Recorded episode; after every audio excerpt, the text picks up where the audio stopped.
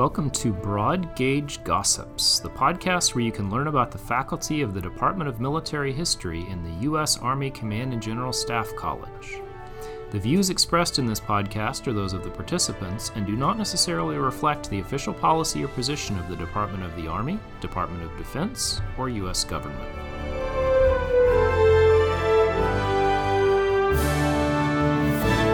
Hello, I'm Dr. Jonathan Abel, and we're here today with Professor Dr. Geoff Babb. Welcome. Welcome. So, Good to be here. we're, we're here to talk a little bit about your background. So, let, let's start with your academic background. Tell us a little bit about your, your schooling and your specialties. Okay. I I started out undergraduate at Bowdoin College in Brunswick, Maine. Uh, after graduating from Bowdoin, I entered the United States Army as a as a military intelligence officer. My first duty assignment was uh, 10th Special Forces Group, Fort Devens, Massachusetts. And while I was there, I got a master's in public administration at uh, Clark University in Worcester, Mass. Um, as a military intelligence officer, I did the normal military intelligence officer basic, officer advanced course. And then I ended up at uh, the Defense Intelligence Agency as the junior China Ground Forces analyst. And so that's what got me interested in China. The Army trained me as a China Foreign Area Officer. So I went to uh, a year of Chinese language at Monterey, California, in the Defense Language Institute. And then I had the great opportunity to go to Hong Kong uh, and take another year of language at the British Ministry of Defense Chinese Language School. And then I spent a summer at Beijing University doing a six week language course up there at, at Beijing University. So I had a chance to live at, on campus and live in, in Beijing. Um, after that, I came back and uh, was stationed at the what is now U.S. Indo-PACOM uh, as the senior China analyst, and I did that for a couple of years, and then I went over to what's now U.S. Army Pacific, uh, and I no longer worked intel. I worked um, basically operations and training, helping to plan exercises in the Pacific, where I had travel to Hong Kong once a quarter, Japan, Korea a couple of times, and then uh, once a quarter down to Aus- Australia because that was uh, our main account. So that was my military background. Uh, after that, I uh, got a chance to teach ROTC in South Carolina, which was kind of a, a break from over 10 years working China stuff. And then I came to the Command and General Staff College as an instructor in the Department of Joint Multinational Interagency Operations, DJIMO now, um, in 1991. Uh, retired from the Army with a little over 20 years in 1994, and I've been teaching as a civilian here ever since. Okay, and uh, you did your doctorate at KU? I did my doctorate at KU. When I retired in 1994, I went down to the University of Kansas, and I thought I was going to get into a pol- political science program because that, with my master's in public administration, uh, but nothing seemed to fit. So I said, "Oh, got to start over." So I got a master's in East Asian languages and cultures uh, at the University of Kansas, and I took a whole bunch of history courses.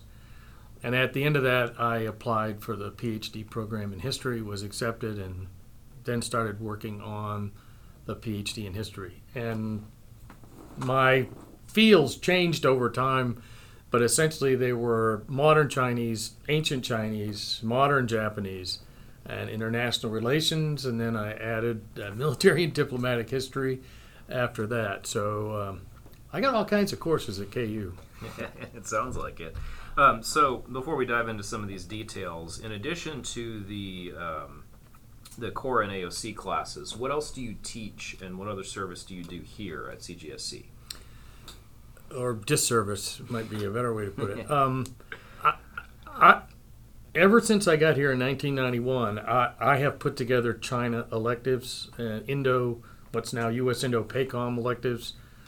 So I used to have uh, China Military Art, Wars and Revolutions in the People's Liberation Army, which was the course I did up in Dijimo or Jimo. And then when I came down here to the history department, uh, I built a Chinese Way of War elective um, that basically starts uh, with the the Shang dynasty and the Zhou dynasty, and goes all the way up to current uh, current events. So it's a it is a not a very in depth course, but it covers. Uh, since I built that, it's been one of the most popular electives here, and now I end up teaching four mods of it um, during the elective elective periods, and I'm also teaching a mod of it to the new um, the new courses that we've added on. I don't even know what TTBM stands for, but it's the we have students that come in for the core course, and then they go back to their duty stations, and then we bring in people for the advanced operations course. So the leadership there wanted to try some electives for them, so I I'm one of the two electives that gets taught to these folks coming in, and it they're shortened. They're only the they're basically half courses, but it's it's fun and, and it's again very well received. Um, we have mm, 29 students that are taking it this, which they don't really get much credit for it or any credit for it. It's it's something they want to do, but the interest in China is crazy. Oh, I imagine so. And and what about all of the other kind of one-off um, talks and engagements and curriculum development that you do? Well, I think the history department has a, a great set of programs, and now after COVID, we added back the Leavenworth Library piece, which I think is also super. Um, so I guess I've done one in every venue. Um, the Dole Center, uh, I've done three or four there. Uh, the Dole Center at the University of Kansas. Uh, it, that venue is, is at a strange time and place. Thursdays at three o'clock, like once a month, but the YouTube following is is pretty big on that one. Uh, I think I've done three at the World War One Museum, which is pretty odd. Most people don't realize that China actually joined World War One as one of our allies in August of 1917. So nobody nobody much knows what the Chinese did, but they they actually sent workers uh, to France, and I I did I covered one of those. Um, I've done I think four now at the Kansas City Public Library. I just did in in the recent past. Um, 55 days at Peking. That was a lot of fun. The, the, the Hollywood uh, versus history. Those are just they're a lot of fun to do. Mm-hmm. And of course, they're now on on YouTube as well. Um, looking forward to the new series that we'll we keep having a series at Dole always ongoing, and I think that's that that's super. It's harder to find stuff to do at the World War One museum now because it was great during the centennial years, but I think they they still want us down there, and we'll find things to do there. Uh, let's see, am I missing one? I, have done um, uh, the Kansas Historical Society, mm-hmm. uh, and then I have a I've I've done a couple of Korean War ones. So uh, the history department's great, and I think we're well enough known so people will ask us to do things.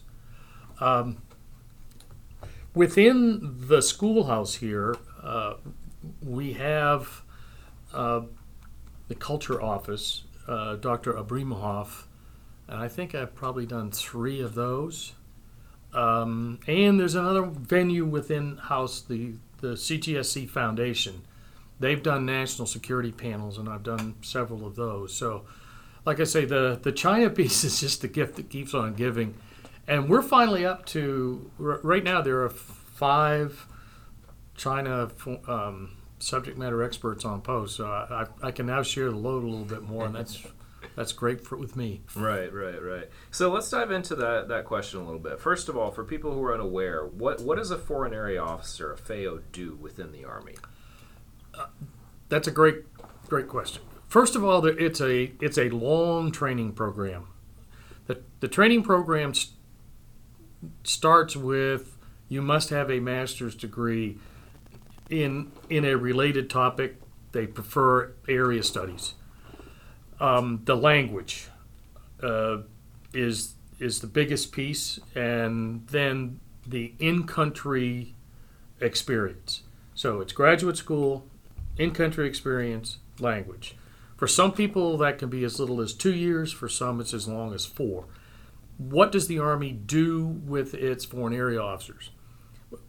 in a strange quirk, I guess, the Army uses them less than the mili- than the than the joint world does. We're going to be uh, like senior analysts in our countries uh, in the combatant command. So for me, U.S. Indo-PACOM. We're probably going to serve on the Army staff, on the Joint staff, on the DoD staff. So Washington D.C. is the big home of FAOs. Uh, there are, in terms of retired and active duty FAOs, there's probably 20 at CGSC. Um, because we work at the combatant command level and we work in the in the Pentagon. Uh, we have a skill set that fits into the curriculum here for the strategic and operational piece. Right. Um, and so the Army trains and provides FAOs to the De- Department of Defense, to the joint world, and to a lesser extent for its own needs. Uh, but it's uh, for China FAOs, they've essentially trained for a year since Stilwell went there in 1919. Um, and I'm, I was in the years uh, in the mid 80s. Um, it's a because it's four year for all those years. We tend to keep track of each other. Um, we have an officer that uh, a retired officer who uh, does a roster that has telephone numbers and, and so we can reach out to each other globally and there's people work still working with the department of defense and then there are people in business and then there are people that are in other other places in the government. So it's a great resource for us that we can reach out to grab. And that, that brings us to the obvious question: How does a how does a young officer from Maine end up as a China FAO? uh, i studied russian in in college um, i went to the defense i went to the 10th special forces group which is the european uh, special forces group my deployment was to norway and england and denmark and so I wanted to be a Norwegian FAO. And so where does the Army send me? They send me to the China Ground Forces slot in the Defense Intelligence Agency. And once I started work in China, I dating myself is easy. Um, when I left as a captain, I left the Military Intelligence Advanced Course at Fort Huachuca, Arizona. As I'm driving to my new job in the China shop, China Current Intelligence shop in the Defense Intelligence Agency, the Chinese attacked into Vietnam in 1979. So I showed up um to get settled into Washington D.C. and was told that I was um, on in would be at the East Asia desk at the national uh, in, in the national uh, yeah National Military Command Center, the National Joint Intelligence Center now. I think it even has another name now. But I, I immediately started work in China. I couldn't find it on a map, um, but I soon learned. So how uh, how has the relationship between the U.S. and China changed? You mentioned that you'd studied in the, the, the it's British Colonial University and in China itself. So how has that changed from the FAO perspective? When I when I came into the Defense Intelligence Agency in 1979, President Carter had just signed the Shanghai Communique, and we were now friends. We began through the 80s to sell them military equipment. They are near allies in a potential fight against the Soviet Union. So when I first started, uh, my mentors were all people who saw China as the enemy because they were mostly Vietnam vets and they had uh, basically grown up with China as a nation that had supplied the Vietnamese with critical military equipment. So they were the enemy. So my mentors, those majors and lieutenant colonels and colonels that I will, be, will work for and know, they are all China haters. The- And they the Chinese had earned that. Uh, and then I show up in the in the kind of the group of the late 70s, early 80s, and China's now our ally. Um, that whole process that began in 71 and 72 with the Kissinger ping pong diplomacy and the, and the Nixon visit in 72 had had basically ended with China as a near ally. Then 1989, And I left U.S. PACOM area in 1989, just as just after Tiananmen, just as Tiananmen was going on. I was leaving to go to a new assignment. And this is Deng Xiaoping kind of repressing more democratic uh, student movements, popular movements. It, and it was a it was a fight within the Communist Party of China. Uh, they the Communist Party of China, uh, the the expected next leader after Deng Xiaoping was a guy named Zhao Ziyang, and Zhao went down to the to Tiananmen Square, talked to the students, cried with the students, and it didn't work. And Zhao Ziyang spent the rest of his life under house arrest. and the butcher of Beijing, a guy named Li Peng, another important person in the party, um, convinced Deng, and it probably didn't take very much convincing, that the Communist Party of China had to crack down on the students. Partially because that student revolt was expanding into the workers, actually into the military. And so with Tiananmen Square, we start to look at China differently again.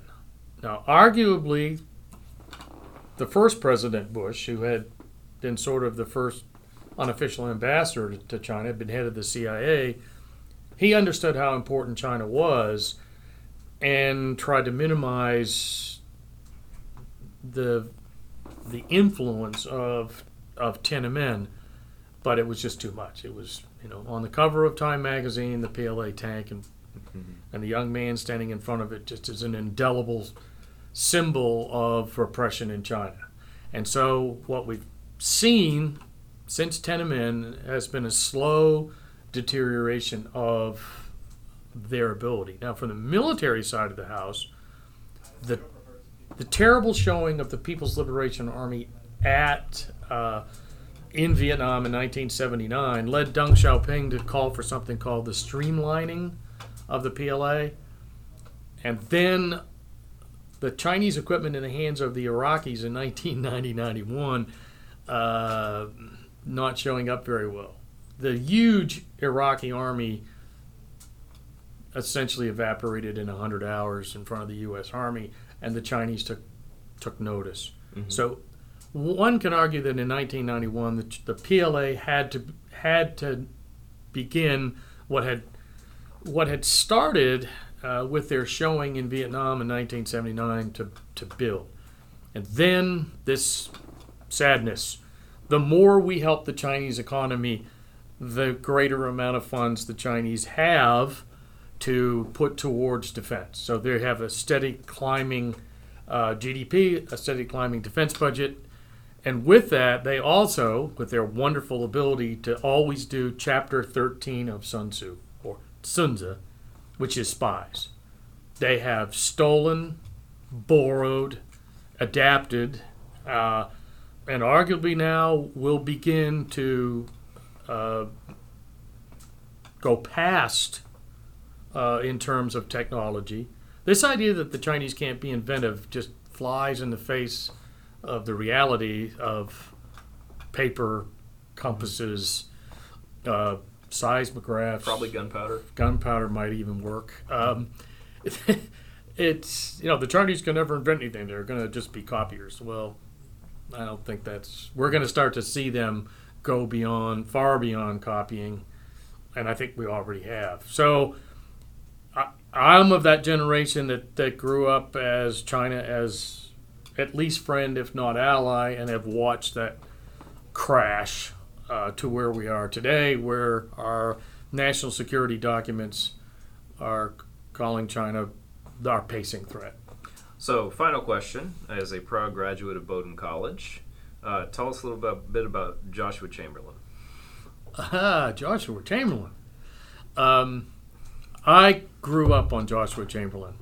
I was born and brought up in the area around Calais, Maine, St. Stephen, New Brunswick. And every time we wanted to go to town, to the big city, we had to go to Bangor. So to go to Bangor, Maine, you drove up Route 9, you went across the Joshua Chamberlain Bridge between Brewer and Bangor, Maine. And uh, so very early in my life, there was Joshua Chamberlain. But strangely enough, Joshua Chamberlain does not become a major figure for the Army until the doctrine I'm and I, I may bollocks this up in terms of dates, but our, we began to look after the Vietnam War at problems with leadership, and especially with ethics. So the Army wanted an ethical leader as a role model. So they picked Joshua Chamberlain, uh, a professor of rhetoric uh, and oratory at Bowdoin. A, I believe he graduated from Bangor Theological Seminary, so he was also a minister. And it's, but he wasn't that big or well known uh, until the movie Gettysburg.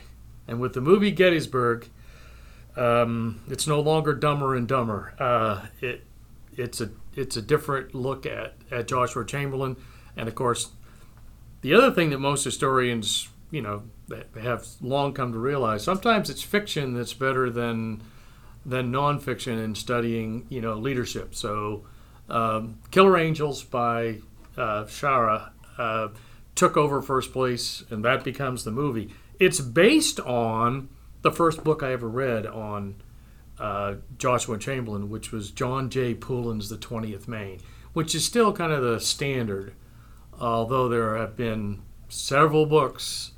Um, book, In the Hands of Providence, probably being the best uh, of the modern books on it. But it all it all started. Mm-hmm. Bowdoin did not have a um, a statue. Uh, when you wanted to do something at Bowdoin, uh, Joshua Chamberlain, you went and found where he was buried. But since then, they have put up a statue at the at, at the corner of, of Route One and I think Pleasant Street. The First Parish Church, where his father-in-law uh, served, is on that corner, and across the street is his house.